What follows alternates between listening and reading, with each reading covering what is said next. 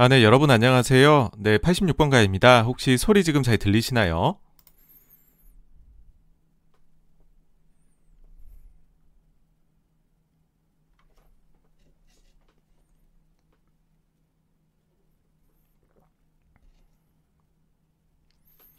아, 네, 감사합니다. 아이고, 그럼 지금까지 제가 한 얘기가 안 들리셨겠군요. 아, 네, 꺼벙이님 안녕하세요. 라넌킬러스님 반갑습니다. 쇼팽노터님 또 뵙게 되네요. 네, 너무 감사하고요. 뚠뚠님도 안녕하세요. 그리고 스톤킴님, 어, 네, 안녕하세요. 어, 저는 한 주 잘 보냈는데 다들 어떻게 보내셨나 몰라요. 증시가 좀 흔들려가지고, 그죠? 정홍혜님도 안녕하세요. 반갑습니다. 네, H님, 아유, 한 주가 진짜 금세 지나가는 것 같습니다. 요새는. 어, 그리고 스톤키님 알려주셔서 너무 감사드리고요. 그 다음에 디오스 어머님 안녕하세요. 아이린님도 안녕하세요. 네, 반갑습니다. 네, 그리고 벵겔님, 우자매님, 그리고 MS권님도 안녕하세요. 네, 어, 아, 네, 박지현님도 안녕하세요. 반갑습니다. 네, 쿨제이님도 네, 감사드립니다. 아이고, 네, 아유, 누리동아님께서 또 이렇게 어, 크게 힘을 주셔서 응원해 주셔가지고요. 후원해 주셔서 너무 감사드리고요. 오늘도 한번 그러면 힘내가지고서 어, 좋은 방송, 도움 드릴 수 있는 방송을 해보도록 하겠습니다. 예, 일단은 저희 구성되어 있는 게 이렇게 일곱 가지고요. 지난주 자산시장, 그리고 소비자 물가 쇼크 구조적, 일시적, 그러고서는 모더나 백신 관련해서 현재 어, 국내에서 벌어지고 있는 일들, SK텔레콤 어, 추가적으로 업데이트 드릴 내용이 있고요. 그리고 앨런 머스크 비트코인 결제 갑자기 중단 선언을 했죠. 요것도 한번 짚어보고요. 최근 86번가에서 미국 외교 관련해가지고서 업데이트를 많이 드리고 있습니다. 요 부분도 한번 말씀해 드리려고 하고요. 그러고는 이제 기타 내용, 사실 기타 내용이 하나밖에 없습니다. 근데 요거 조금 주의해서 보셔야 될 것 같고요. 네, 그러면은 한번 오늘 본격적으로 내용을 시작해 볼 텐데요. 아, 네, 어, 박사도라님 안녕하세요. 반갑습니다. 아유, 봄봄봄님도 아유, 고생 많으셨죠. 여기 한번 뭐, 그, 사실 뭐 제 의견이기는 하지만은 보시고서, 아, 이런 식으로도 생각해 볼 수 있겠다. 물가에 대해서는 그렇게 한번 봐주시면 어떨까 생각합니다. 네, 그러면 오늘 내용 시작하겠습니다.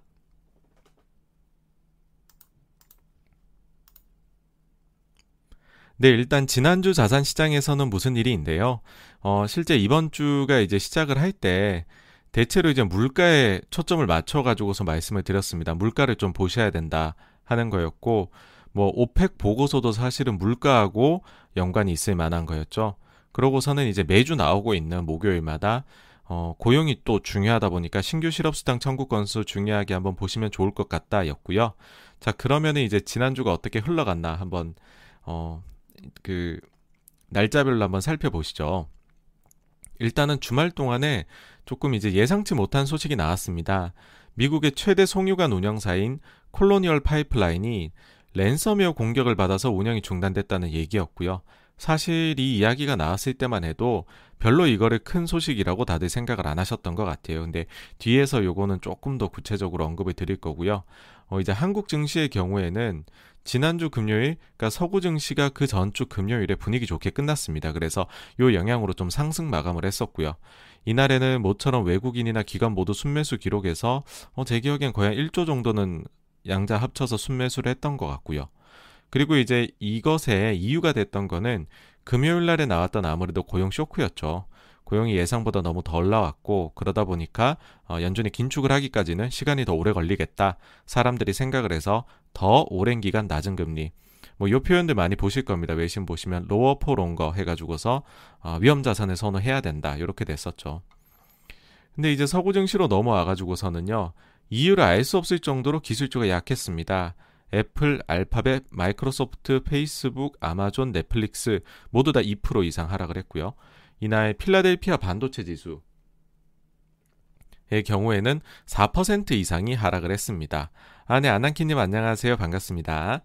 그래서, 어, 이제 기술주도 아픈데 반도체는 더 아프고, 그리고 아크 인베스트먼트하고 테슬라는 이런 상황에서 더 안 좋겠죠. 그러니까 아크의 대표 펀드인 아크 K 경우에 5% 이상 급락을 했고요. 다음에 아크의 대표 종목인 테슬라는 이날 6% 이상 급락을 했습니다.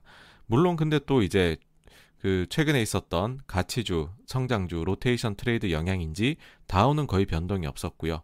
나스닥은 급락으로 끝났습니다. 그래서 이날 보시면 코스피는 1.6% 올랐었는데 상해는 조금 올랐고 다우는 약보합, 나스닥은 2.6%가 하락했던 날입니다. 아, 네, 행파맨님 안녕하세요. 반갑습니다. 국채 금리도 약간 올랐네요. 그죠? 사실 그래서 당장 이날만 보게 되면 아 3월과 같은 성장주에서 가치주로의 순환매 연속인가라는 생각이 드는 하루입니다. 그런데 이 정도로 좀 차이가 나면은 사람들이 좀 이유를 찾게 되잖아요. 그래서 이제 이유를 하나를 뭐 좀 찾아가지고서 한번 말씀을 드려볼까 해요. 그 이제 이유가 되는 게 뭐냐 하면은요. 아, 네, 은정리님 안녕하세요. 네, 아우, 네, 감사합니다, 후원. 네. 어, 이제 그 기대 인플레이션에 대해 가지고서 지금 사람들이 요날 또뭐 사실은 이 얘기를 계속해서 좀 많이 하기는 했지만 이날 더 많이 얘기를 했던 것 같아요. 그 어떤 거냐 하면은요. 여러분들이 이제 그 구글에 들어가셔서 이렇게 FRED가 이제 연준의 그 자료 모아놓는 사이트니까 FRED에서 5년짜리 이제 breakeven inflation rate 기대 인플레이션이죠. 요렇게 검색을 하시면은 요 나오는 그 자료가 있습니다.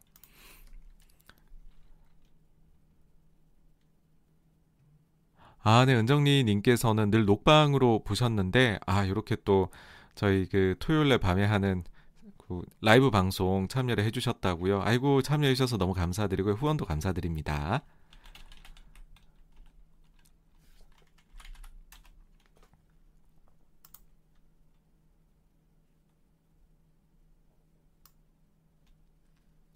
그래서 이제 요 자료를 그 한번 보시게 되면은요.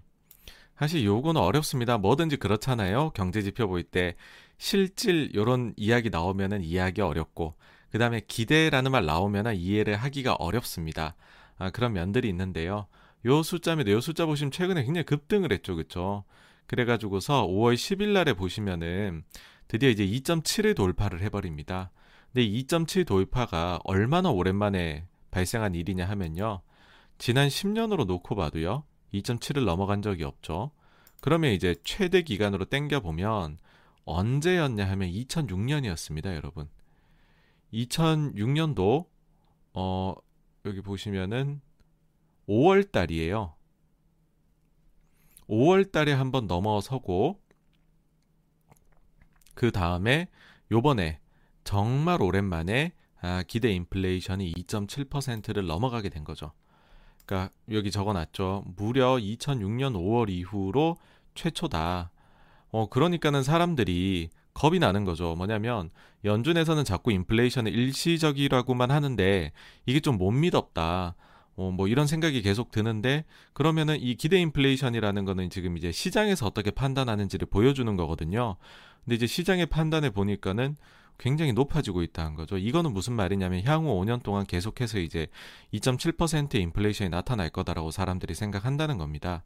어, 이제 뭐 하여튼 요런 식으로 이제 해석이 되다 보니까는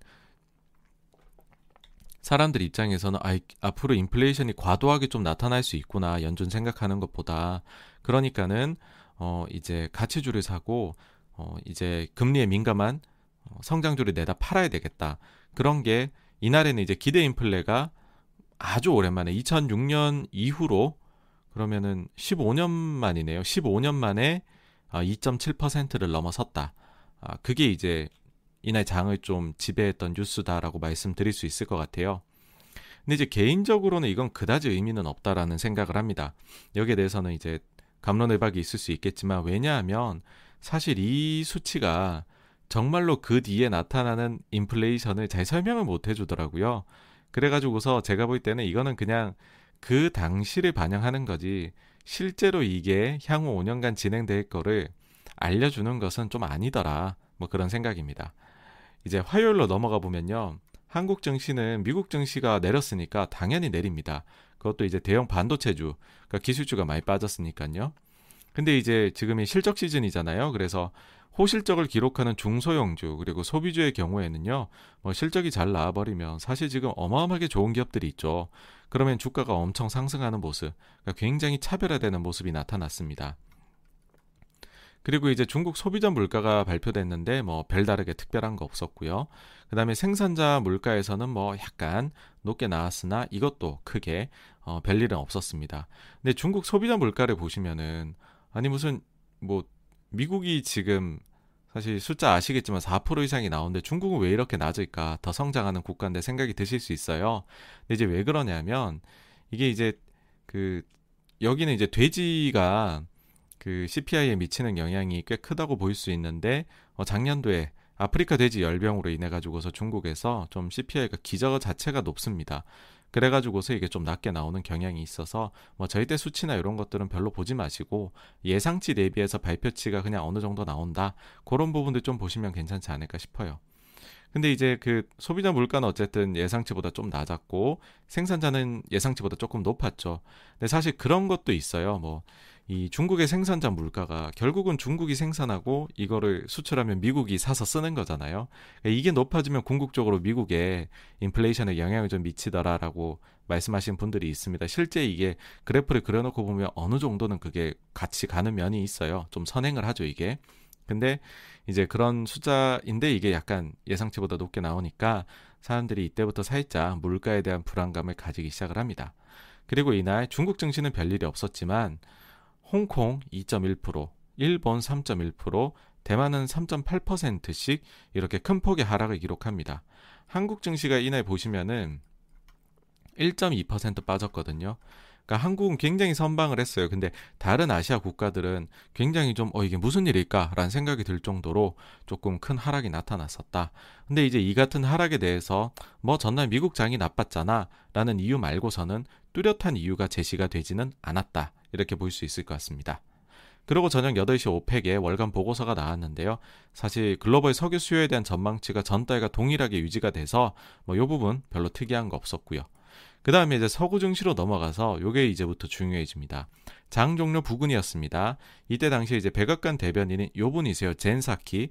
요 분이 콜로니얼 파이프라인 아까 전에 말씀드렸죠. 주말 동안 해킹 당했다고 해킹 공격에 대해서 이제 기자회견을 진행을 합니다. 어, 잠깐 이제 콜로니얼 파이프라인 보시면 이렇게 연결이 돼 있대요. 거의 뭐 9,000km 정도가 연결이 돼 있고 이게 최대 송유관 운영사라고 합니다. 근데 이게 지난주에 이제 7일 날에 랜섬웨어 공격을 받아서 이때까지도 제대로 가동이 안 된 거죠. 이게 어느 정도냐면 무려 하루에 1억 갤런씩을 그러니까 미국 동남부 지역 연료 소비의 45% 이상을 운송을 한다고 해요. 근데 이게 막혀버 이게 이제 운송이 안 되다 보니까 어, 일부에서 이런 걱정을 하는 거죠. 어, 그러면 휘발유나 디젤이나 항공유 같은 것들 운반이 제대로 안 되니까 그런 데에서 뭐 사재기도 나타나고 가격 상승도 나타날 수 있겠다. 만약에 장기화 된다라고 하면 이런 걱정이 있었던 거죠. 그래서 이제 기자회견을 열었던 거고요.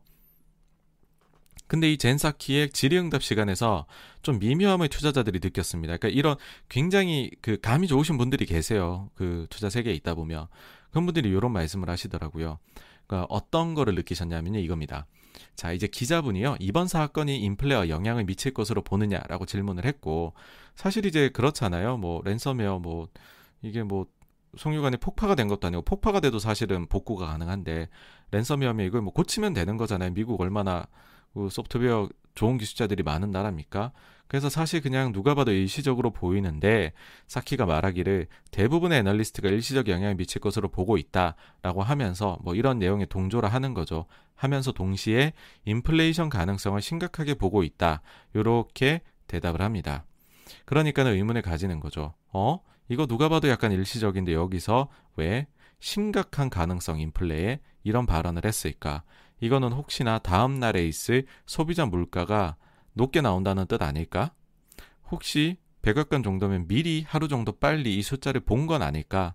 그래서 투자자들한테 미리 좀 긴장하고 있으라고 너무 놀라지 말라는 뜻으로 이런 좀 강한 코멘트를 한 것은 아닐까라는 얘기가 아주 일부에서 있었고 실제 이런 생각을 하신 분들은 제가 볼 때는 맞추신 거죠. 예.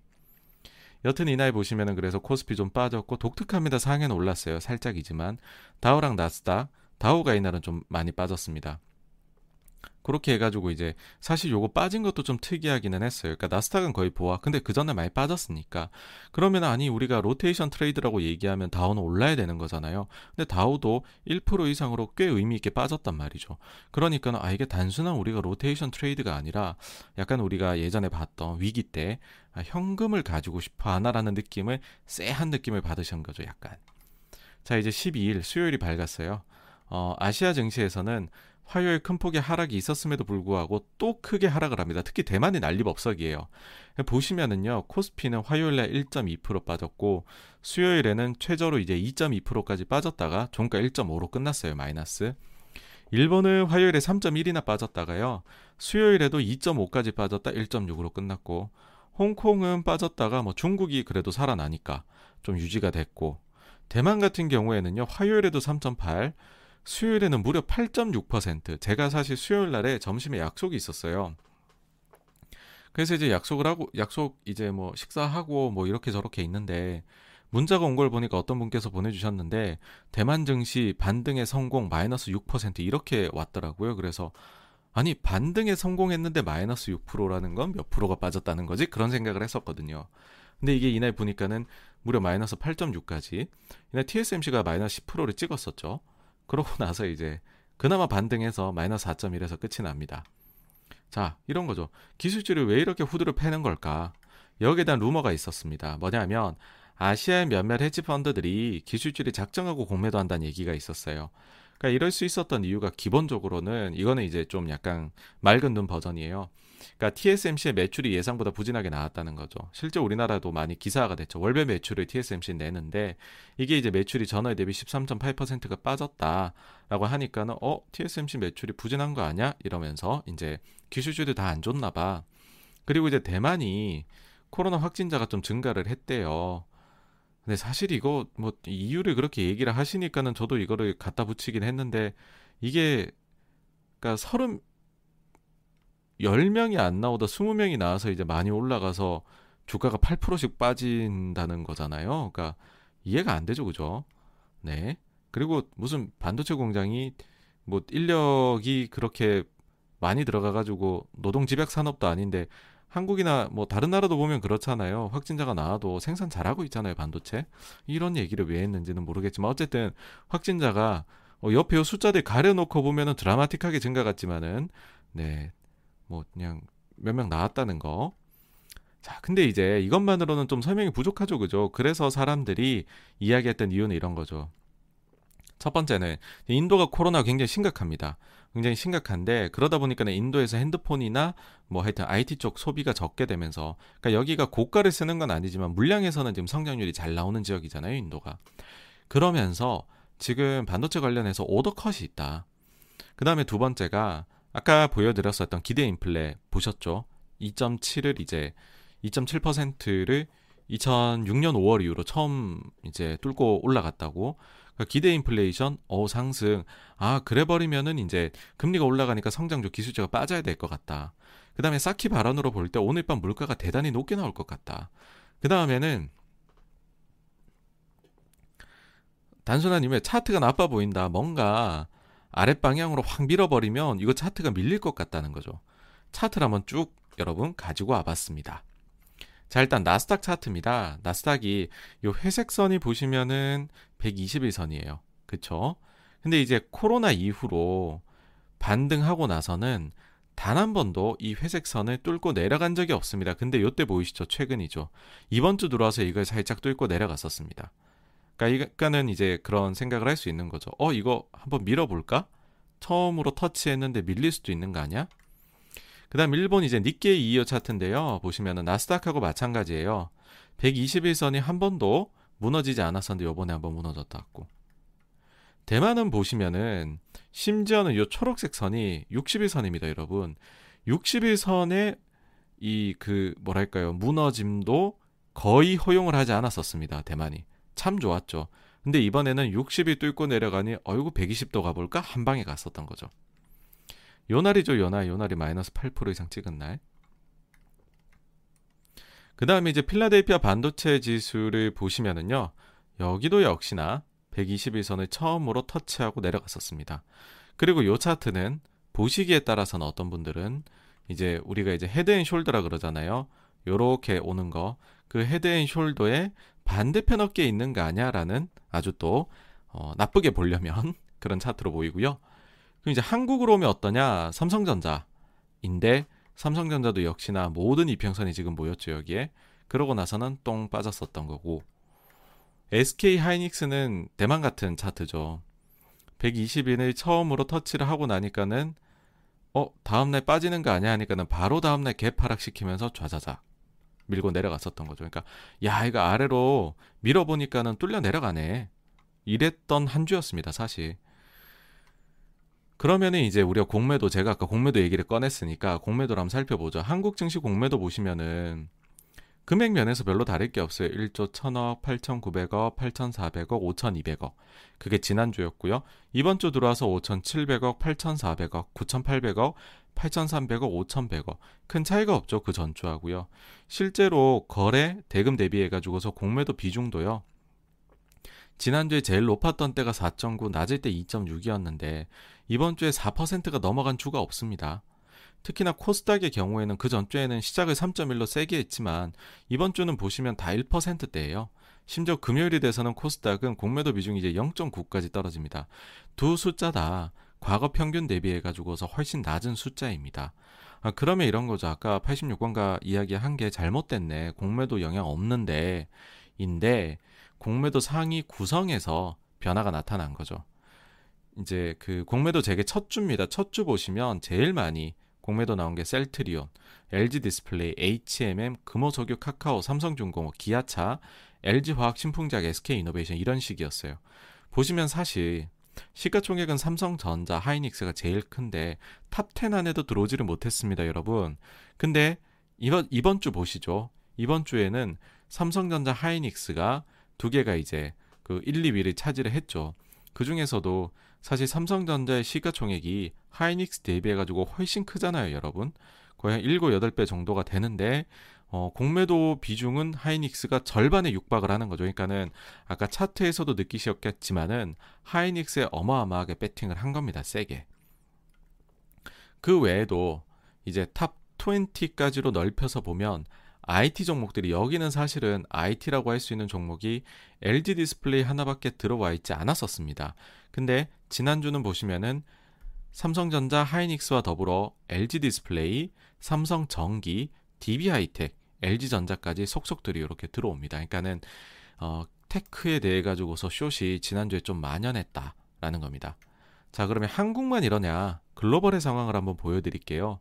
글로벌에 보시면은 지금 레버리지가 차곡차곡 어, 쌓여가고 있습니다. 특히 헤지 펀드들에 대해 가지고서요. 이게 이제 G사에서 만드는 자료인데요. 아, 이제 여기 이제 추가적인 조금 설명을 드릴게요. 예, 여기서 말하는 레버리지라는 거는 이제 네트가 있고 그로스가 있을 거예요. 근데 여기에서 이제 그로스를 얘기하잖아요. 그로스라는 거는 내가 만약에 100억짜리 펀드예요. 현금 100억 있어요. 그러면은 100억만큼 주식을 매수를 해요. 그리고는 어, 나는 이제 그 매수한 주식을 담보로 해가지고서 공매도도 할래. 난 주식 시장은 방향이 어떻게 될지 모르겠어. 그래서 주식 시장에 대한 나의 그 순, 어, 그 익스포저는 제로로 가져가고 싶어 하면은 100억의 주식을 공매도를 합니다. 그러면 어떻게 되느냐라고 하면요.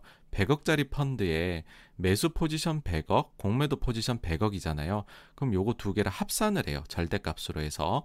그러면 100억 분의 200억이잖아요. 그러면 요거는 그로스로 했었을 때 레버리지 비율을요. 저희가 이거를 200%라고 합니다.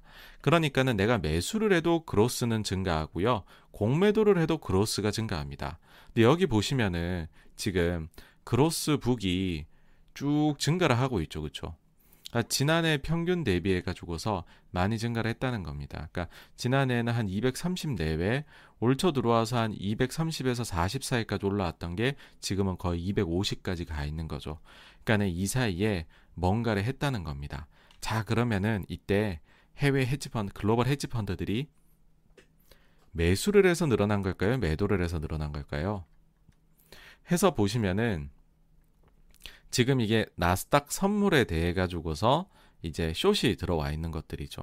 이렇게 보시면 최근에 나스닥 선물에 대해서 제가 알기로는 최근 거의 한 달간 하루 빼고는 계속 숏인 걸로 알거든요. 근데 이 정도로 숏을 한 거는 이때는 뭐 코로나 때니까 숏이 많이 나올 수밖에 없었고 그 전으로 치면은 요때 이제 2018년도 이때를 제외하면은 그 전에 찾으려면은요 10년 전으로 여러분들 가셔야 될 정도로 지금 숏이 꽤나 많이 나오고 있다는 겁니다. 보시면 아시겠지만 무려 11주 연속으로 지금 나스닥의 숏이 쌓여가고 있다라고 합니다. 근데 이 나스닥 중에서도요, 특히 tech를 싫어해요.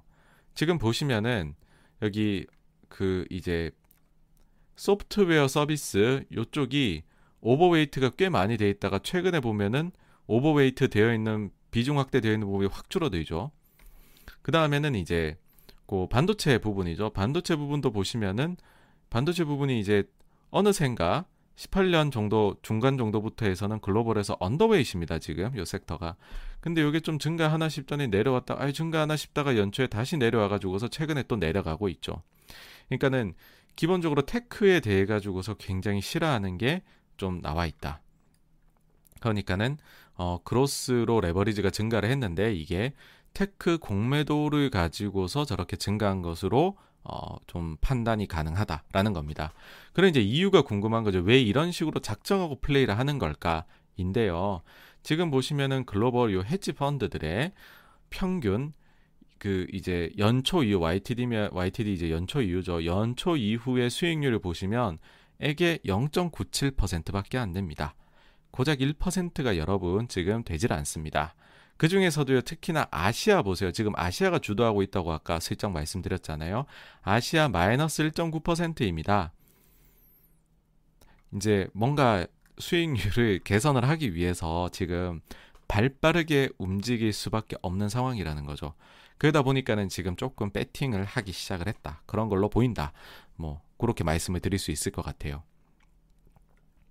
자, 이제 그러면은 모두가 기다렸었던 수요일 날에 미국의 물가입니다. 소비자 물가. 엄청난 surprise가 나왔죠. 그러니까 쇼크를 냈죠. 원래 이제 근원 소비자 물가의 경우 예상치 2.3%였는데 무려 3% 앞자리가 달라졌습니다. 그 다음에 미국 그냥 이제 근원 아니고 일반적인 소비자 물가는 예상치가 3.6. 사실 여러분 3.6이면 굉장히 높게 원래 예상치를 제시를 한 거잖아요. 근데 발표치가 무려 4.2%. 여기도 앞자리를 갈아치웠습니다. 완벽히 쇼킹한 숫자였고요. 이 정도로 인플레가 오는데 정말 연준 말처럼 백악관 말처럼 이거 우리가 일시적이라고 얘기할 수 있을까? 이 숫자 나오자마자부터 증시가 수직 낙하를 시작을 합니다. 아, 네, 허덕룡님 후원 감사드립니다. 근데 더 속 터지는 게 있었죠 투자자들한테. 요거 나오고 30분 뒤에 리차드 어, 그 클라리다 연준 어, 위원이 발언을 했어요. 뭐라고 했냐면 소비자 물가에 대해서 묻자 어, 마치 자기 얘기 아니고 남의 나라 이야기 하듯이 나도 놀랐다. 이래버리니까는 짜증이 납니까 안 납니까 그쵸? 여기에 대해서 뭐라고 좀 더 말해줘야 되는데 거의 뭐 남 얘기하듯이 어 나도 놀랐다 저 숫자에. 굉장히 저도 놀랬습니다 이거 보고. 그러면서 이제 이날 보시면 코스피 빠졌었고 또 독특하게 상해 주가 올랐어요 여러분. 다우가 2% 이제 가리지 않죠. 다우 2% 나스닥 2.7%다 같이 내렸습니다.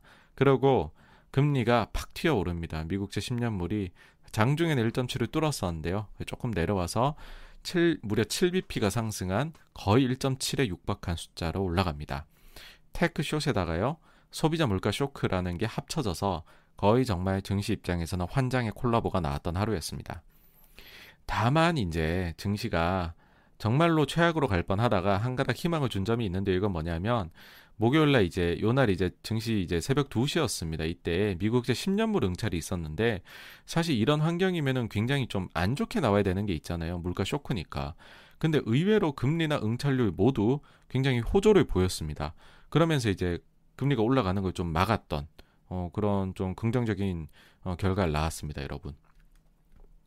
자, 이제 13일 목요일로 가는데요. 뭐 일단 이거 멀쩡 이제 잘 자고 일어나서 보니까 증시가 난리가 났잖아요, 여러분. 그래서 가뜩이나 기분이 심란한데 우리나라 아침 시간 7시에 머스크가 앨런 머스크가 비트코인 결제 중단한다고 트위터에다 올려 버립니다. 그러니까 이제는 암호화폐까지 아비규환이 돼 버립니다. 그러니까는 도대체 안전한 데가 어디야? 막 이런 얘기가 나오기 시작하죠.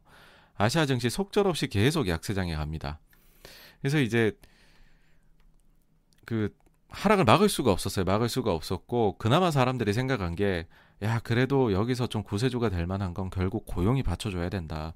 그래서 모두의 관심사가 밤 9시 30분에 발표되는 미국의 신규 실업수당 청구 건수에 눈길이 어, 맞춰지게 됩니다. 왜 이렇게 됐냐 하면은요. 지난밤에 하락 때 제기된 최악의 시나리오 때문입니다. 그러니까는 그 전주 금요일에 고용 쇼크가 발표됐잖아요. 그러니까 어떤 사람들은 야 경제도 생각보다 나쁘고 근데 물가는 더 올라. 소비자 물가 봤지 쇼크로 나온 거 이게 어 불황하고 인플레가 같이 오는 스태그플레이션이야. 이렇게 되면 니네 다 끝났어. 니네 다 쇼만 쳐야 돼. 다 팔고 나가야 돼. 현금밖에 가지고 안 있어야 돼. 라는 최악의 시나리오도 일부에서 갑자기 막 드러 나오기 시작하는 거죠. 이렇게 한 번씩 여러분 빠지면 곰들이 살아납니다. 근데 사실 이런 게 있었던 거죠. 그 전주 나왔던 고용 숫자 하나 빼고서는 나머지 고용들은 다 숫자 잘 나오고 있었고요. 그렇다 보니 고용이 좀 잘 나와준다면 경기는 좋은데 인플레가 좀 높게 오네. 뭐 이렇게 생각할 수 있는 거죠. 그러니까 경기 걱정은 좀 안 할 수 있다는 거죠.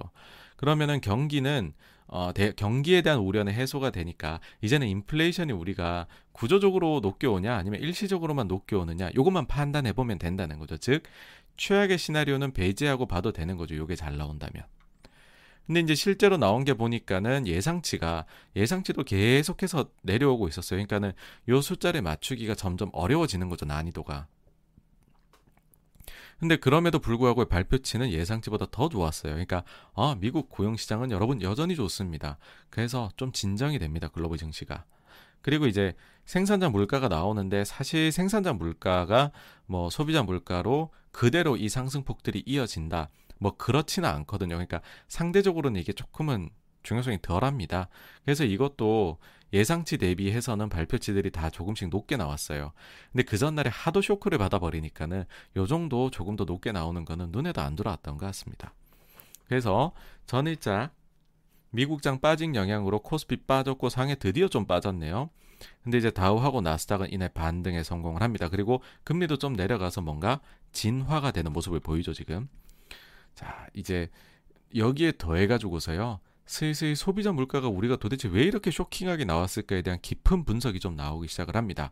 그러면서 꽤 많은 사람들이요. 아, 이건 좀 일시적인 것 같아. 저도 뒤에서 한번 보여드릴게요. 그런 심리가, 안정 심리가 좀 퍼져나갔습니다. 자, 이제 14일 금요일인데요. 아시아 서구 증시 모두 다 이날 하루 내내 양쪽 다 강한 반등을 보였습니다. 코스피 1%, 상해는 무려 1.8%나 올랐네요. 다우는 1.1%, 그 다음에 가장 패자였던 나스닥 2.3%나 상승을 했습니다. 그리고 금리도 떨어졌죠. 좀 유의미하게. 이날 둘 합치면 6bp가 빠져요. 그러면 어 그 소비자 물가 쇼크 나와서 7bp 올랐던 거를 대부분 되돌렸다. 뭐 이렇게 어, 말씀을 드릴 수가 있을 것 같습니다. 자, 요렇게까지 이제 한 주가 지나갔고요. 그러면 이제 뭐 어닝 시즌이 거의 끝났으니까 이제 팩트셋에서 좀 재밌는 그런 이제 뭐랄까요? 어, 분석 결과를 하나 내놨더라고요. 보니까는 지난 10년간 가장 많이 인플레이션을 언급한 분기가 바로 지난 1분기였다라는 겁니다. 2021년 1분기요. 그러니까 S&P 500 기업 중에서 인플레이션을 언급한 기업들 어닝 이제 그 실적 발표에서요.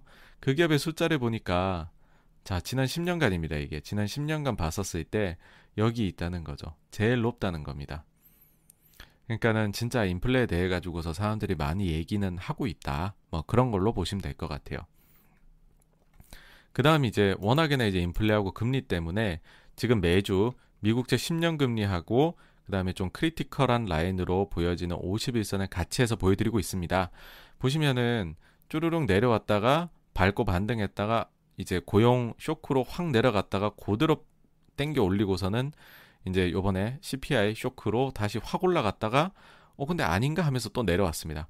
참 여기 벗어나기 어려운 것 같아요. 지금 한 달째 지금 요 50일선에 가득 붙, 이제 바짝 붙어서 가고 있습니다.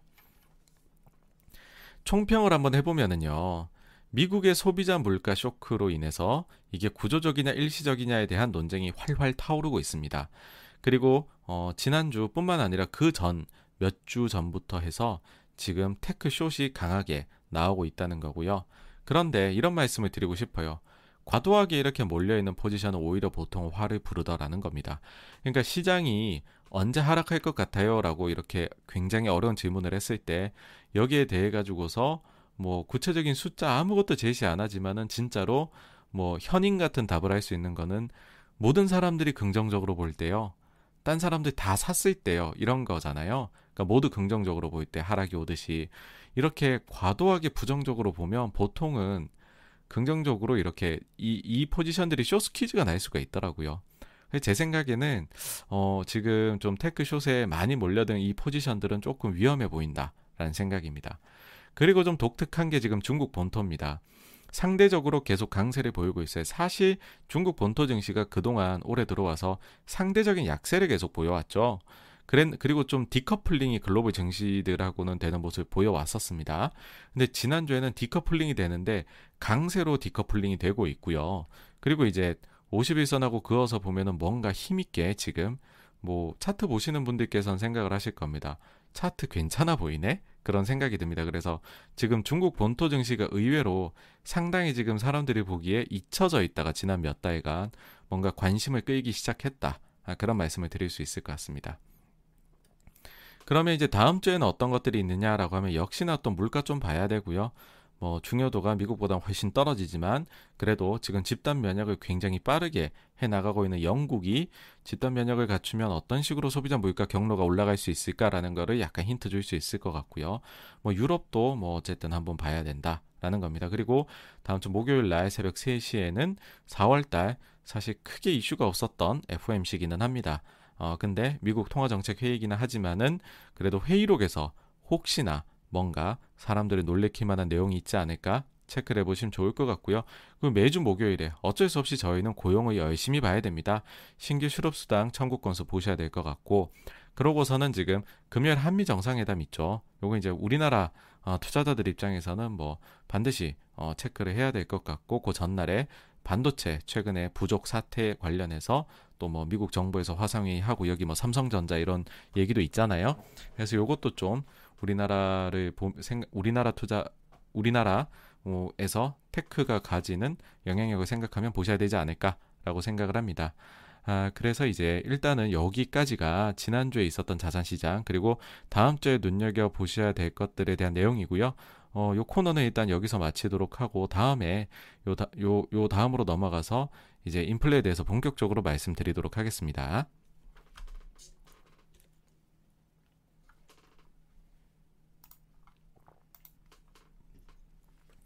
뭐 오늘 이게 메인이죠, 그죠? 소비자 물가 쇼크 구조적인가 일시적인가? 자, 일단 그럼 요거부터 알아보죠. 이 소비자 물가가 얼마나 쇼크였냐는 겁니다.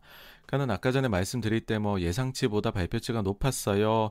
그냥 그런 식으로만 말씀을 드렸는데 이게 어느 정도냐 하면은요. 지금 소비자 물가 4.2%라는 거는 무려 2008년 9월 이래 최대폭의 상승입니다. 그리고 근원 소비자 물가가 전달 대비 0.9%가 올랐다는 것은요. 무려 무려 1982년 4월 이래로 최대 상승입니다. 아마도 근데 제가 이렇게 말씀을 안 드려도 여러분들께서 이렇게 표현하는 것을 너무나도 많은 언론에서 보셨을 겁니다. 그러면 그것들을 사람들이 뭐 옛날 숫자 하나하나 다 따져보면서 했느냐? 그러지 않습니다. 여러분들 보시면은요. 이게 이제 발표되는 그 프레스에 나오는 자료죠. 이제 CPI에 대해 가지고서 나오는 건데 여기 보시면 친절하게 그런 표현들 다 해줍니다. 자, 4.2%라는 것은 2008년 9월 이후 최대. 그 다음에 그 이제 근원 소비자 물가가 전달 대비 0.9% 올랐다는 것은 1982년 4월 이후 최대. 뭐 이런 식으로요, 여러분 다 제시를 해 주십니다. 예, 그러니까는 요거 보면서 사람들이 이렇게 어, 꼭지를 잡는다. 어, 그렇게 보시면 될 것 같습니다. 근데 이게 놀라운 거는 이런 거죠. 전달 대비 0.8%, 전달 대비 0.9%예요. 그러면 아주 심플하게 보시면은요. 곱하기 12를 하시면 연간이 되는 걸 거잖아요. 그럼 무려 연간 물가 상승률이 10%가 나온다는 거예요. 그러니까 사람들이 놀라운 거죠. 이거 너무 높은 숫자 아니냐. 이게 일시적일 수도 있긴 하지만 일시적이라고 하기엔 너무 높은 거 아니냐. 연준 뭐라도 좀 얘기해 줄래? 막 이렇게 어, 불만이 터져 나오는 거죠. 사실 이제 기저 효과가 있을 거다라는 이야기는 정말 많이들 했었어요. 그죠? 정말 많이들 했었습니다. 특히 이제 저 86번가 채널에서도 이 말씀 많이 드렸었습니다. 그러면서 제가 이제 2분기, 특히 이제 6월 정도까지 하면은 피크지 않겠느냐, 어, 인플레 관련한 이런 좀 기저 효과에 따른 노이즈는 말씀을 드렸죠. 사실 그렇게 하는 이유가 이거였어요. 작년도를 보시면은 전달 대비해서 3월부터 이제 코로나 터져가지고 영향 주니까 마이너스 마이너스 마이너스 나왔죠. 6월에 플러스로 좀 회복을 하기는 했지만 요때 보시면은 전년 동기 대비 숫자로 봤었을 때는 채 1%가 안 됐던 때가 4, 5, 6월이었습니다. 그러니까 요때에는 조금 이제 기저 효과 때문에라도 기저 효과 되게 낮은 거잖아요. 그러면 2021년 4, 5, 6월 수치는 높을 수 있다는 걸 뜻하니까 그쪽은 높을 수도 있습니다라는 거죠. 이게 CPI고 그다음 PC 물가를 봐도 보시면 거의 비슷합니다. 그래서 1%가 안 됐던 때가 4월, 5월, 6월. 그러면 2021년도 4월, 6월은 더 높아질 수 있겠다라는 거를 이제 뭐 말씀을 드릴 수가 있었던 거죠. 그래서 사실 뭐뭐 뭐 저도 이렇게 유튜브 하는 저도 이렇게 보고 있는데 전문가분들이 이런 거 안 보셨겠습니까? 그러니까 사실 시장이 어느 정도 마음의 대비는 하고 있었어요. 특히나 여기에다가 약간 눈치는 챘던 것 같던데 라는 생각을 했던 거는 아까 전에 말씀드렸던 요 분이죠. 백악관 대변인 젠사키가 콜로니얼 파이프라인 해킹 공격에 대해서 기자회견을 하면서 이런 얘기를 하는 거죠. 어, 이제 대부분 애널리스트가 인플레에 미치는 영향을 일시적으로 보고 있다. 그러면서 이제 거기에 동조한다고 얘기를 하는 거죠. 근데 그러면서도 동시에 아, 우리는 인플레이션의 가능성을 심각하게 보고 있다. 그래서 요 표현을 보면서 아니 누가 봐도 해킹 공격은 그냥 저냥 좀 빨리 해결이 될 것 같은데 왜 갑자기 백악관의 대변인이 인플레 가능성을 심각하게 보고 있다는 얘기를 굳이 했을까? 그것도 모두가 집중해서 보, 지금 기다리고 있는 소비자 물가 발표 전날에라는 거였죠. 그래서 야 이거 높게 나오나 보다. 발 빠른 사람들이 이때 눈치를 챘었고 뭐 이제 실제로 그렇게 나와버린 거죠. 그러면은 이제 이 숫자가 높게 나온 거 오케이 인정을 하고 이제 우리가 왜라는 게 들잖아요. 왜 이렇게 높았을까? 그럼 이제 세부 항목을 한번 들여다 봐야 할 텐데요. 제가 이 자료를 가지고 와봤습니다. 지금 여기 들어가 보시면은 세부 항목별로 이렇게 쭉 제시가 돼요. 쭉 제시가 되고 전달 대비해서 4월 달에 몇 퍼센트가 올랐느냐. 요거는 이제 전년 동기 대비해 가지고서 몇 퍼센트가 올랐냐입니다. 근데 전월 대비 숫자도 지금 굉장히 쇼킹하니까 이걸 한번 보면 의외로 지금 에너지는 여기에 영향을 전혀 못 미쳤습니다. 에너지는 못 미쳤고 어 그 다음에는 지금 제일 눈에 띄는 숫자들이 어, 숫자 하나가 딱 보이죠.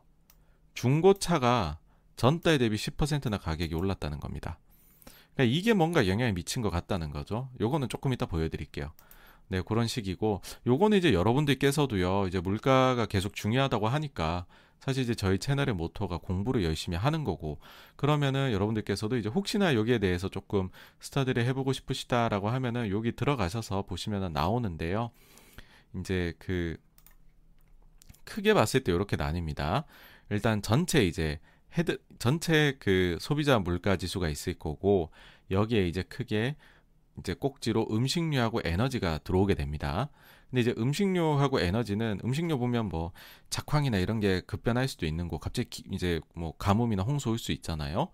그 다음에 이제 에너지 같은 경우에도 유가나 이런 것들 갑자기 변동이 있을 수 있잖아요. 그러니까 요 두 가지는 좀 가격 변동이 심할 수 있어서 우리가 구, 근원적인 인플레이션이 어떻게 움직이는지를 파악하기가 좀 어려운 것 같다라고 해서요.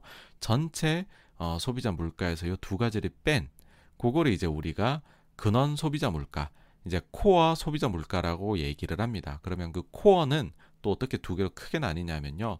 제조나 상품 분야, 서비스 분야로 나뉘게 됩니다. 이렇게 이제 정리를 하고서 아까 전에 봤던 거를 보시면은요. 그렇게 나오죠. 전체 아이템이고 여기에 음식료, 그다음 에너지, 그다음 음식에서 세부 항목이 있고 에너지도 세부 항목이 있고 그 다음에서는 이제 전체 아이템 중에서 푸드하고 에너지를 뺀 거, 코어죠. 이거는 보시면은 크게 두 개 꼭지가 이제 커머더티이고 또 하나가 서비스. 커머더티 안에 뭐 신차도 들어가고 중고차도 들어가고 쭉쭉쭉 옷 같은 것도 있고요. 여기는 이제 사실 제일 많이 차지하는 건데 이제 내가 주거 생활하는 데 들어가는 거. 뭐 이제 그 집값 관련되거나 뭐 렌트비 이런 거 관련되는 거죠. 뭐 메디칼 이런 것들이 들어오게 됩니다.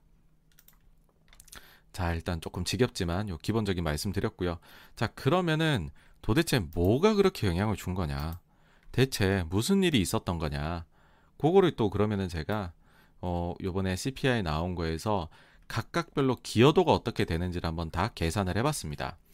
그러니까 보시면은 지금 요게 전체 어 이 소비자 물가에서 차지하는 비중입니다. 비중을 놓고 보시면은 일단은 어, 그 음식료가 거의 한 14% 정도 되고요. 에너지가 한 7% 정도 차지를 하고요. 그러면은 14하고 7을 빼면 한 21% 정도 되죠. 요 나머지를 뺀 것들이 이제는 코어가 됩니다. 79%죠. 79%의 core는 두 개로 나뉜다고 했죠. 자, commodity입니다. commodity가 20%. 그 다음에 이제 서비스 제일 큽니다. 59%. 그럼 서비스에서 뭐가 크냐라고 하면 shelter가 이제 33%로 제일 큰 거죠. 네. 그 다음에 뭐 medical care 이런 것도 큽니다. 7%. 네. 그 다음에는 이제 가장 요번에 이슈가 됐던 거 찾아보면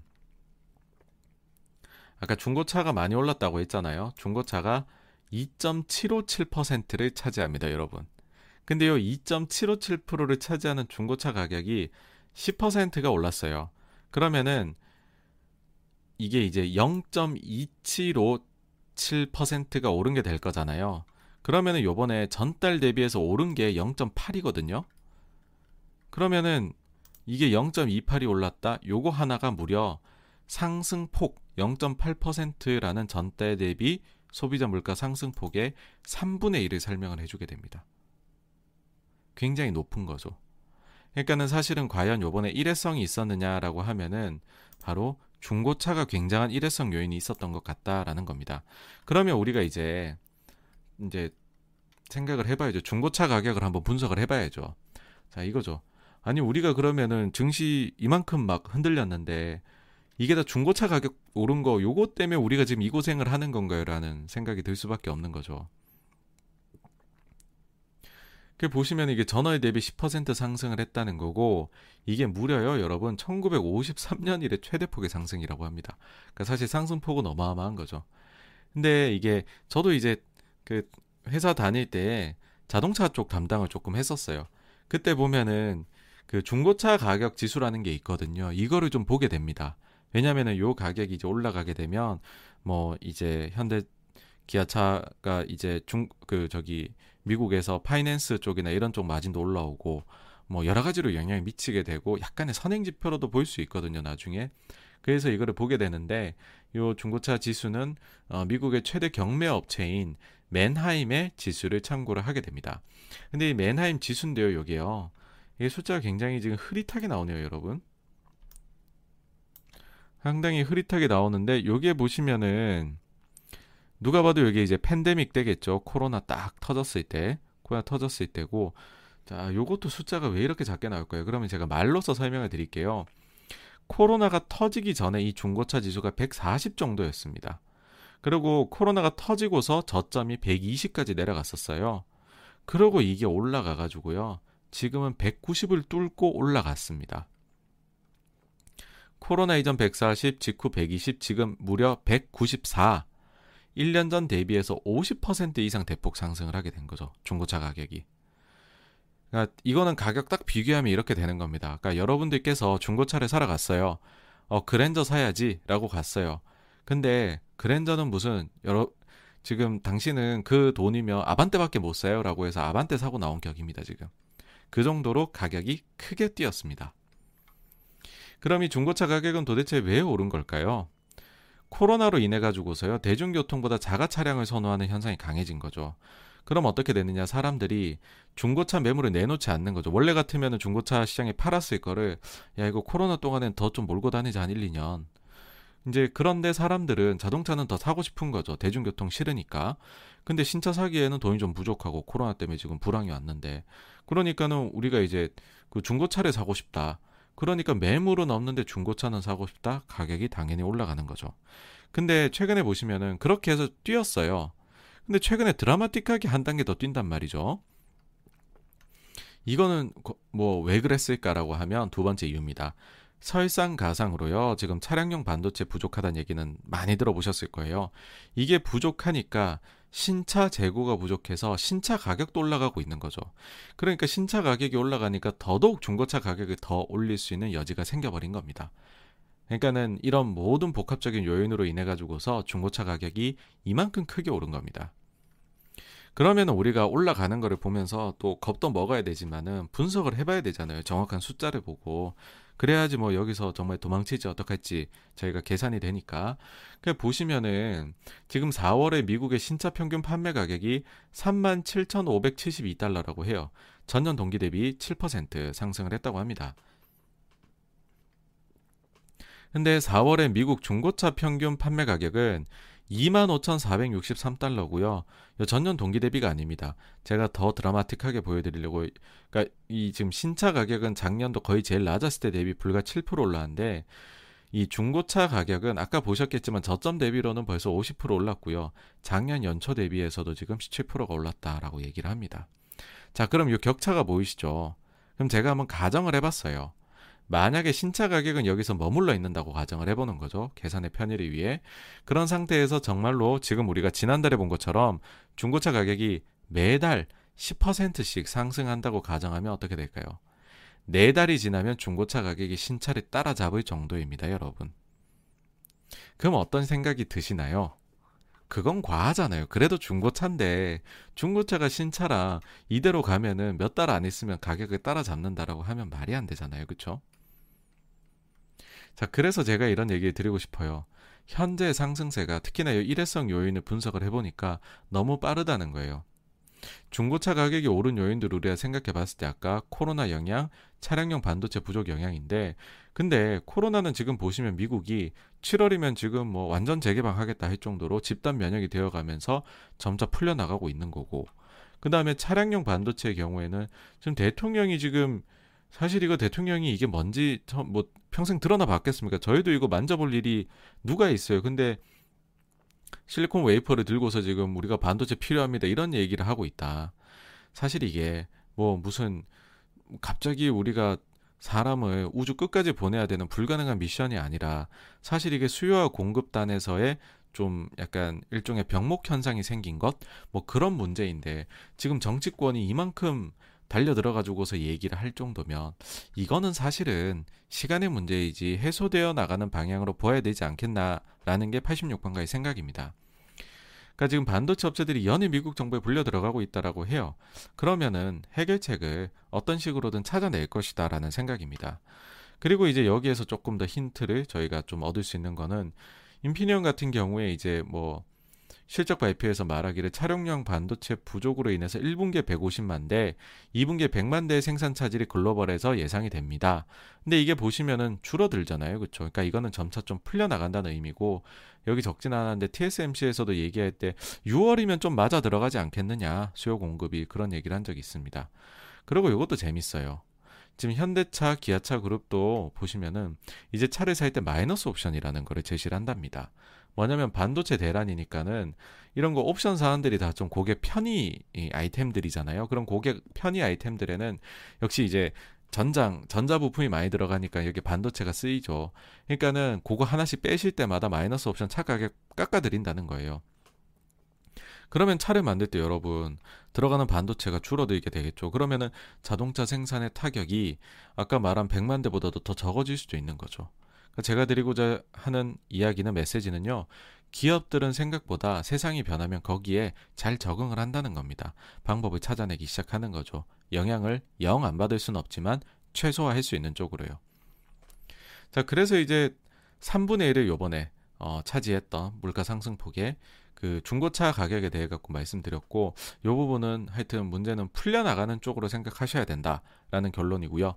그 다음에 또 한 가지가 요번에 많이 오른 것 중에 하나가 항공권 가격입니다.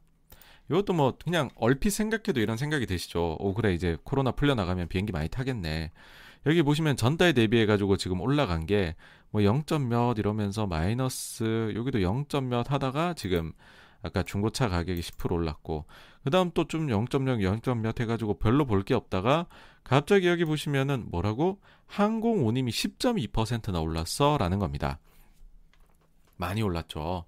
그럼 요것도 또한 분석을 해봐야 되겠죠. 향후에 미칠 영향을 봐야 되니까.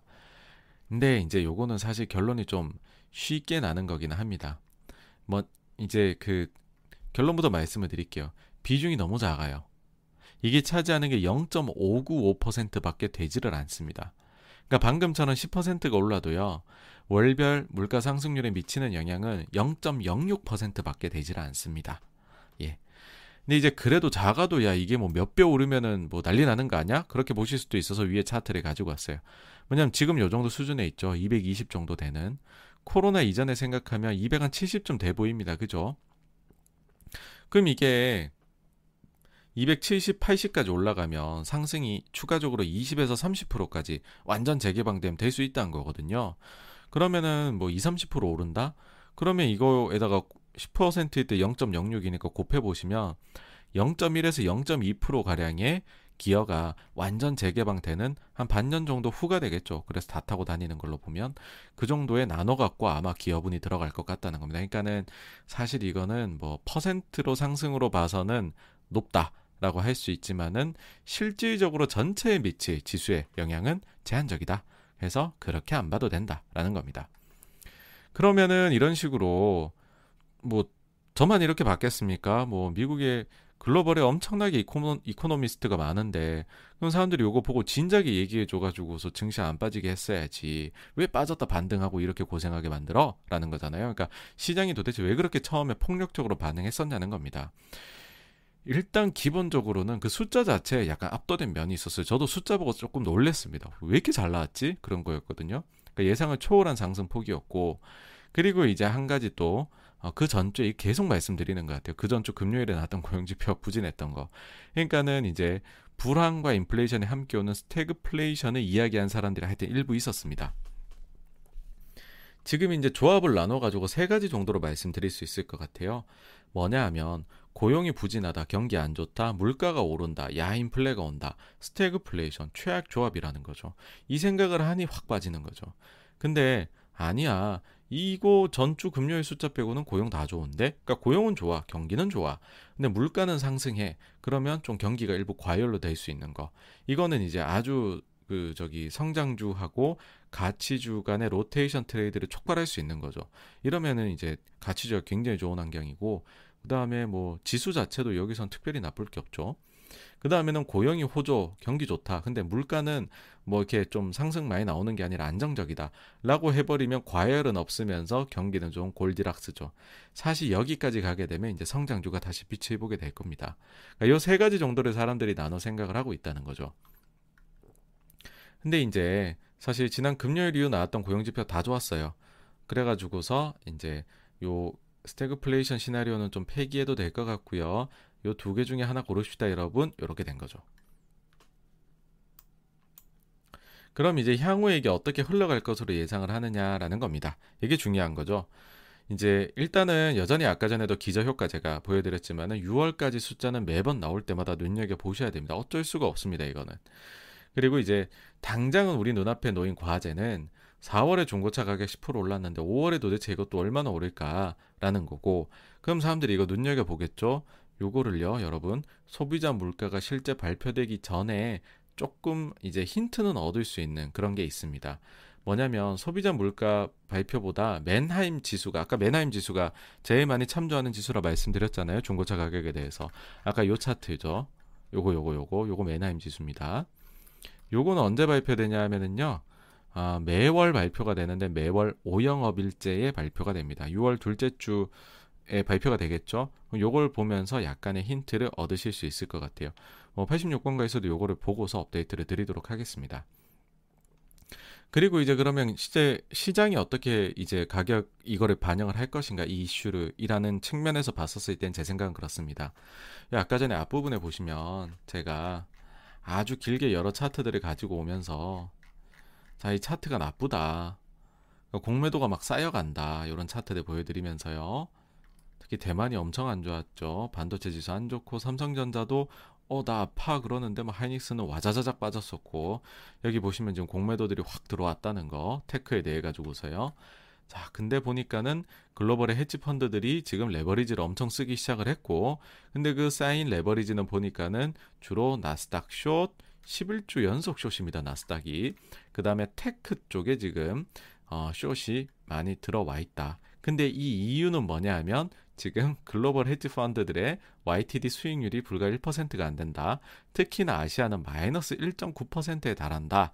이런 점을 종합해 봤었을 때 지금 약간의 어떻게 보면 그건 거죠.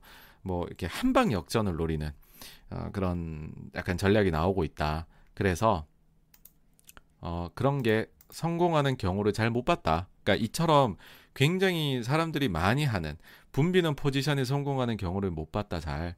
그래서 요번에는 지금 테크 숏이 굉장히 많은데 이런 과도한 시장 포지션 오히려 눈물을 머금고 short squeeze가 나타날 가능성이 지금은 더 높은 것으로 보인다라는 말씀 드리고 싶습니다.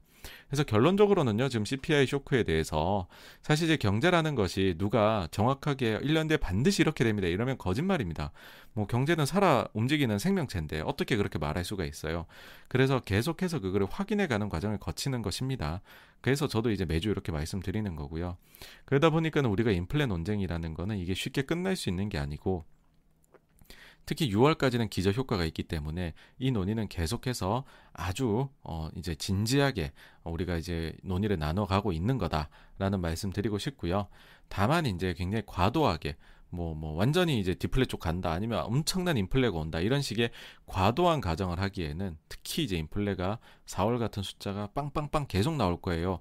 라고 하기에는 아까도 보셨겠지만 뭐 중고차 지수라든지 그 다음에 폭은 크지만 항공운임 뭐 그렇게 미친 영향이 클 수가 없다. 이런 것들을 보면 뭐 그렇게 과도한 가정을 하기에는 그럴싸한 근거가 잘 보이지 않는다. 오히려 지금 포지션들이 조금 위험해 보이시는 데가 있는 것 같다라는 말씀을 결론적으로는 드리고 싶습니다. 네, 여기까지가 지난주 가장 이슈가 됐었던 소비자 물가 쇼크에 대한 어, 이제 86번가의 분석이고요. 다음으로 넘어가도록 하겠습니다.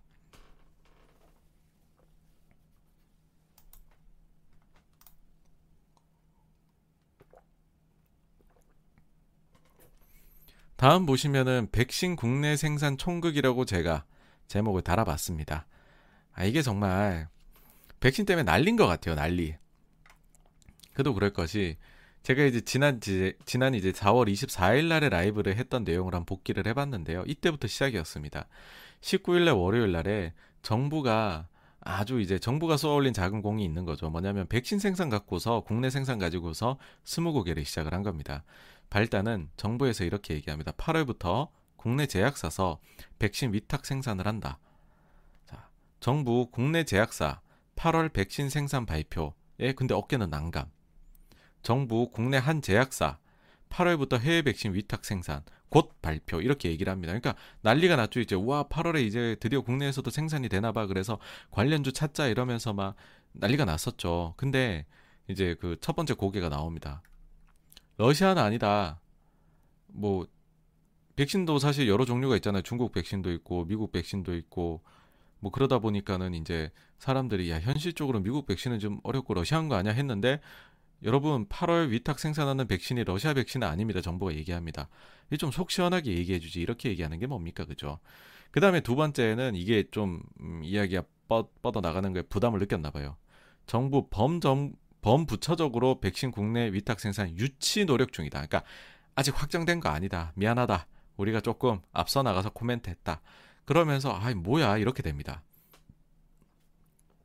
근데 그러고 나서도요. 이와 관련된 주식들의 주가가 좀처럼 빠지지를 않아요. 그거는 뭔가 아 정부 발표 이외에 뭔가 더 있다라는 근거를 찾아냈다는 뜻이겠죠. 그렇죠? 그게 뭐냐면 자, 이겁니다. 그 모더나가 지난 이제 코로나 발병한 이후에 어 그 작년 4월 달에도 1차 백신 day를 열었고 1년 지난 올해 4월에 또 2차 백신 day를 열었습니다. 근데 요 4월 14일에 발표된 모더나의 2차 백신 day가 지금 이 모든 논의의 사실 어떻게 보면 시작점이다라고 말씀드릴 수 있을 것 같아요. 요런 겁니다. 이제 뭐 이제 백신 day 해 가지고서 어 PPT 자료 아주 길게 만들어서 했는데요. 보시면은 지금 이제 모더나는 그런 상황이죠. 어, 현재 미국과 유럽 8개국의 자회사를 두고 있대요. 근데 이 자회사를 코로나19 백신 유통과 허가에 활용하는 중이라고 합니다. 그래서 자회사가 있는 국가의 기업들하고만 지금 CMO, 위탁 생산이죠. 파트너십을 체결하고 있다라고 얘기를 해요. 근데 여러분들 한국에는 지금 모더나의 자회사가 없거든요. 그러니까는 이제 부정적으로 보시는 분들 입장에서는 야 모더나 거 들어오려면 너무 멀었어 뭐 이런 얘기를 한 거죠. 근데 자 이제 계획을 발표를 해요 올해 계획. 올해 계획을 발표를 하는데 지금 새로 뭐가 찍혔어요. 그쵸? 한국이 찍혀 있는 거죠, 여기에. 근데 원래 모더나에서 어떻게 얘기를 했냐 하면 호주하고 일본에다가는 위탁에 대한 얘기를 했었어요, 원래. 근데 한국에 대해서는 얘기를 안 했다가 딱 나오는데 어 일본도 찍혀 있고 호주도 찍혀 있는데 한국도 같이 찍혀 있는 거죠. 뭐야? 한국에도 자회사 설립할 계획이 얘네가 있구나. 그래 그럼 얘네는 모더나는 자회사 설립한 이후에 거기다가 CMO를 하는데 어 한국에서도 대량의 위탁 생산 가능한 썰이 어 이거 가능하겠다 이런 썰이 돌기 시작을 한 것입니다. 그러고서 시간이 좀 흘러서 드디어 이제 지난주에 있었던 얘기예요. 자, 5월 12일 날 장 시작 전에 한국경제신문에서 대형 오보를 냅니다. 삼성바이오 화이자 백신 만든다 해가지고 1면입니다 이게. 그리고 3면에도 아, 역시 삼성의 승리 막 이러면서 거의 뭐 이제 안 좋게 보시는 분들은 너네 왜 삼성 어천가 부르냐 막 이렇게 얘기를 했었죠. 근데 이게 장 시작 전에 이렇게 나왔거든요 아침에. 새벽녘에 나왔는데 삼성바이오가 정말 발빠르게 움직입니다. 무슨 얘기냐면 장도 시작하기 전에. 그러니까는 아침에 그 이제 그 장전 그 호가 제시 도 나오기 전에 8시 29분에 아주 바쁘게 냅니다. 자, 보시면 풍문 또는 보도에 대한 어, 해명 해가지고서 단독 삼성바이오 화이자 백신 만든다 8월부터 양산 한국 경제에 대해서 자 화이자 백신 만든다는 사실이 아닙니다. 무려 사실 묵은 공시를 내버립니다. 그러고서는요 한국 경제 기사가 사라집니다. 근데 생각해 보니까 애플카도 한국 경제에서 냈었죠, 그쵸? 한국 경제에 무슨 일이 있는 거죠, 그죠? 근데 보시면은 12일 날이잖아요. 이날 올랐어요, 거의 5% 가까이. 그리고 요즘 같은 증시에 삼성바이오 이렇게 강합니다, 여러분. 그러면서 이제는 결국에는 LG화학을 제치고요, 삼성바이오가 시가총액 삼성전자, SK하이닉스 다음 3위에 등극을 했을 정도입니다. 뭔가 있다는 거죠, 지금 사람들이 보기에. 근데 또 이날에 엄청 재밌는 게 나와요. 뭐냐면은 뭐야 이거 녹십자가 하는 거였어? 라는 거죠. GC 파마, GC 녹십자, 모더나 백신 모의 수송 훈련. 자, 이거 지금 한국경제 기사 12일날 장전에 나왔다 그랬죠. 근데 12일날 장중에 12일날 누가 보셔도 이게 맑고 대낮이죠, 그렇죠? 장중이겠죠. 장중에 모더나 백신 모의 수송 훈련을 왜 지신 녹십자에서 하냐는 겁니다. 녹십자 오천 공장에서. 아니 백신도 없고 생산도 안 하고 그리고 백신을 해외에서 도입을 하는 거면 한국 가거나 아니면 공항 가가지고 해야지 왜 공장에 가서 하고 있냐는 거죠. 그러니까는 이제는 야 아니야 얘들아 이거 녹십자야 막 이런 얘기를 막 하기 시작을 하는 거죠. 이 총국이 벌어집니다. 그러고 나서 목요일 밤에 무슨 일이 있냐면 이제 그 여기에 들어가시면은 뭐 어디가 생산하고 이런 정보들이 좀 나와 있어요. 그 이거 이제 그래서 제약 바이오 보시는 분들이 많이 보시는 사이트인데 이제 여기 들어가 가지고 보시면은 백신 생산 관련해 가지고서 쭉쭉쭉쭉 내려보면 요게 이제 백신 종류에 따라 가지고서 생산 뭐 이런 거 나와 있습니다. 실제로 이제 그 노바백스 한번 볼까요? 노바백스 이렇게 보시면은 지금 생산 생산 국가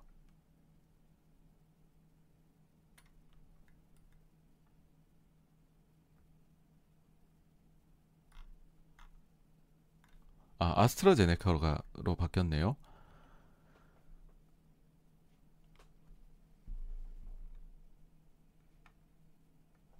예, 이거 아스트라제네카 보시면은 그 이제 여기에 SK가 보이시죠, 그쵸? 너무 작아서 그렇지만 요거 누가 봐도 SK 마크죠, 그죠? 그러니까 오 오케이 맞 얘네 맞, 맞는 말 하네. 그 다음에 노바백스 보시면은 여기도 이제 SK 이렇게 나와 있습니다. 그죠? 그래서 야 이게 실제로 이게 맞는 저기 저거다라는 생각이 드실 거예요. 그런데 이제 이걸 이제 줄기차게 보신 거죠. 제약주 투자하시는 분들은 야, 이거 화이자는 사실 무근이라 했고 모더나는 수송 훈련도 하니까 모더나 뭐 나오는 거 아니냐 해가지고 들어가 봤더니 웬걸 이게 이제 목요일 밤입니다. 목요일 밤에 GC 파마가 들어와 있는 겁니다 지금. 요 마크 똑같지 않습니까 그죠? 똑같지 않습니까 여러분? 모의 수송 훈련도 했고 그 다음에 듀크 여기에 녹십자 나오기도 하고 야 이거 녹십자였네 그러고 이제 금요일 아침이 됩니다. 그래가지고서 녹십자 이제 막 금요일 장 시작만 해봐라 그럼 녹십자만 날라간다 막 이러고 있는데 또 이게 삼성 바이오에서 공시가 하나 나와요. 뭐냐면은 풍문 또는 보도에 대한 해명 해가지고서는 이게 보시면 금일자 조선일보에서 보도한 삼성바이오 모더나 백신 위탁 생산 키로에 대한 기사 내용은 현재 확인된 바 없어 확인이 불가능합니다. 이와 관련하여 추후 확인이 가능한 시점 또는 1개월 이내 제공 지하겠습니다. 화이자는 사실 무근이라고 했는데 모더나는 확정되지 않았다라고 얘기를 합니다. 여러분 여기서요. 공시의 차이를 느끼셔야 돼요. 사실 무근 공시는 우리가 부인 공시라고 얘기하는데 이렇게 부인 공시를 하잖아요.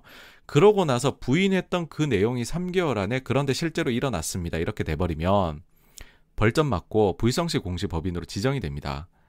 이걸 안 당하려면은 근데 아직 확정은 안 됐다라고 하면 저희가 사실 연초에 현대자동차 그룹의 애플카 관련해서 이렇게 풍문 또는 보도에 대한 해명 자료 낼 때에 이렇게 냈었어요. 뭐라고? 사실 무근이 아니라 확정된 바 없다. 그리고 요거를 이제 1개월 단위로 해가지고 계속 제공시를 하는 겁니다. 이게 어, 계약이 틀어지면 이제는 그냥 없던 일이 됐다라든지 아니면은 계약하기로 했어요 하면은 계약한다고 내든지 아니면은 아직까지도 확정이 되지 않았다. 이거를 매달 내야 돼요, 이제. 1개월 단위로. 근데 우리가 현대차 그 애플카 관련해서도 봤지만은 이게 보니까는 이 내용은 이렇게 발언할 때는 이거는 링크가 걸려 있다는 거거든요. 그러니까 이제 난리가 난 거죠. 자, 이날에 녹십자가 그렇죠. 이제 만약에 이게 그런 거죠. 파, 지금 정부에서 얘기한 게 이거잖아요. 최초로 돌아가 보죠. 8월부터 위탁 생산한다. 국내 한 제약사라고 얘기했습니다. 그러니까 한 명이란 건데 그 한 명이 8월에 생산을 하려면 사실 계약서는 그 전에 써야겠죠, 여러분. 사인해야죠. 그럼 지금 벌써 5월 중순인데 그러면은 이게 만약에 진짜라면 사실 무근이 아니라 확인 불가가 나오는 게 맞다는 거죠. 그게 만약에 화이자였다면. 근데 모더나는 확인 불가 지금 떴다는 거고 근데 이제 한 업체라 그랬는데 지금 삼성 바이오가 이렇게 공신했고 녹십자는 지금 공신 나온 게 없어요, 여러분. 그러다 보니까는 녹십자는 이제 그, 어, 우리 지금 생산 업체로 등록된 것 같아라고 얘기를 해, 이제 자료가 나왔지만은 그래서 7%가 올라 시작했지만은 마이너스 1%로 끝나 빠져서 끝났고요. 삼성 바이오는 종가가 최고가였을 걸요 아마 9.5% 올라서 끝났습니다. 금요 장이 1% 올라 좋긴 했지만 시총 3위 회사가 9.5% 오르는 건 대단하잖아요. 60조가 넘는데. 그러고 나서 이제 오늘 아침에 나온 뉴스예요. 이게 SBS. 삼성바이오 모더나 위탁 생산 원액바다 가공. 삼성바이오 모더나 국내 위탁 생산 기업 삼성바이오로직스로 알려져. 위탁 방법에는 이거 이제 원료부터 완제품까지 만드는 방법이 있고 원액은 공급받고 이후 가공 포장. 사실 이제 다 받아가지고서 그냥 진짜 찍 넣어가지고 아, 이건 또 너무 그렇게 비하하면 안 되죠. 어쨌든 이제 조금 더 이제 간편한 방법으로 하는데 위탁 생산하는데 요 방법이 유력하다. 시기는 언제냐? 정부 관계자는 관계자는 한미 정상회담 즈음이고 삼성바이오에서는 확인해 줄 수 없다라고 했습니다. 했답니다. 예. 그럼 녹십자는 뭐냐? 녹십자 얘기도 나와요. 모더나 백신 국내 허가와 유통을 그러니까 생산은 위탁 생산은 삼성이고 허가와 유통은 녹십자가 담당한다. 아 그러면 이제 이해가 되기 시작하는 거죠. 녹십자가 모더나 4천만 회분에 대한 허가와 유통 담당한다. 유통을 담당해야 되니까 수송 훈련을 하는 거죠, 그죠? 그래서 지나놓고 보면 틀린 얘기는 없었다. 그리고 기민하게 대응했다. 그러니까 어떻게 보면 화이자 뉴스를 삼성바이오가 기민하게 대응하면서요. 모더나 얘기 나왔을 때 난리가 나버린 거다. 그렇게 보시면 될 것 같습니다. 굉장한 천국이죠, 그죠? 사실은 뭐 그런 마음이 듭니다. 이게 제, 저희가 제가 이제 주식쟁이니까는 주식 관련된 얘기를 이렇게 드리는데 사실 지금 코로나가 된 지 1년 넘었자, 넘었잖아요. 그러니까 주식을 떠나서 이제 워낙 이게 실생활하고 밀접하게 연관이 있는 문제이고 그런 것들이 좀 저희도 마음 편안하게 지낼 수 있게 잘 해결되었으면 하는 바람입니다. 다행히 뭐 이렇게 들어온다라고 하면 뭐뭐 뭐 이제 모더나 또 아주 뭐 사람들이 성능이 좋다라고들 전문가나 이런 사람들이 얘기를 하니까 뭐 저희 지금 뭐 4천만 회분이면 어마어마한 양이잖아요. 뭐 이 정도 들어와 버리면은 우리도 뭐 영국이나 이스라엘, 미국 부럽지 않을 것 같다. 뭐 이런 얘기를 드릴 수 있을 것 같습니다. 그래서 여기까지가 이제 백신 국내 생산 관련해 가지고서 우리가 지난 한 달간 겪었던 총극에 대해서 예, 한번 살펴봤고요. 네. 한번 지켜보시죠. 또 백신 어떻게 되나. 여기까지가 일단 백신에 대한 내용이었습니다. 다음으로 넘어가겠습니다.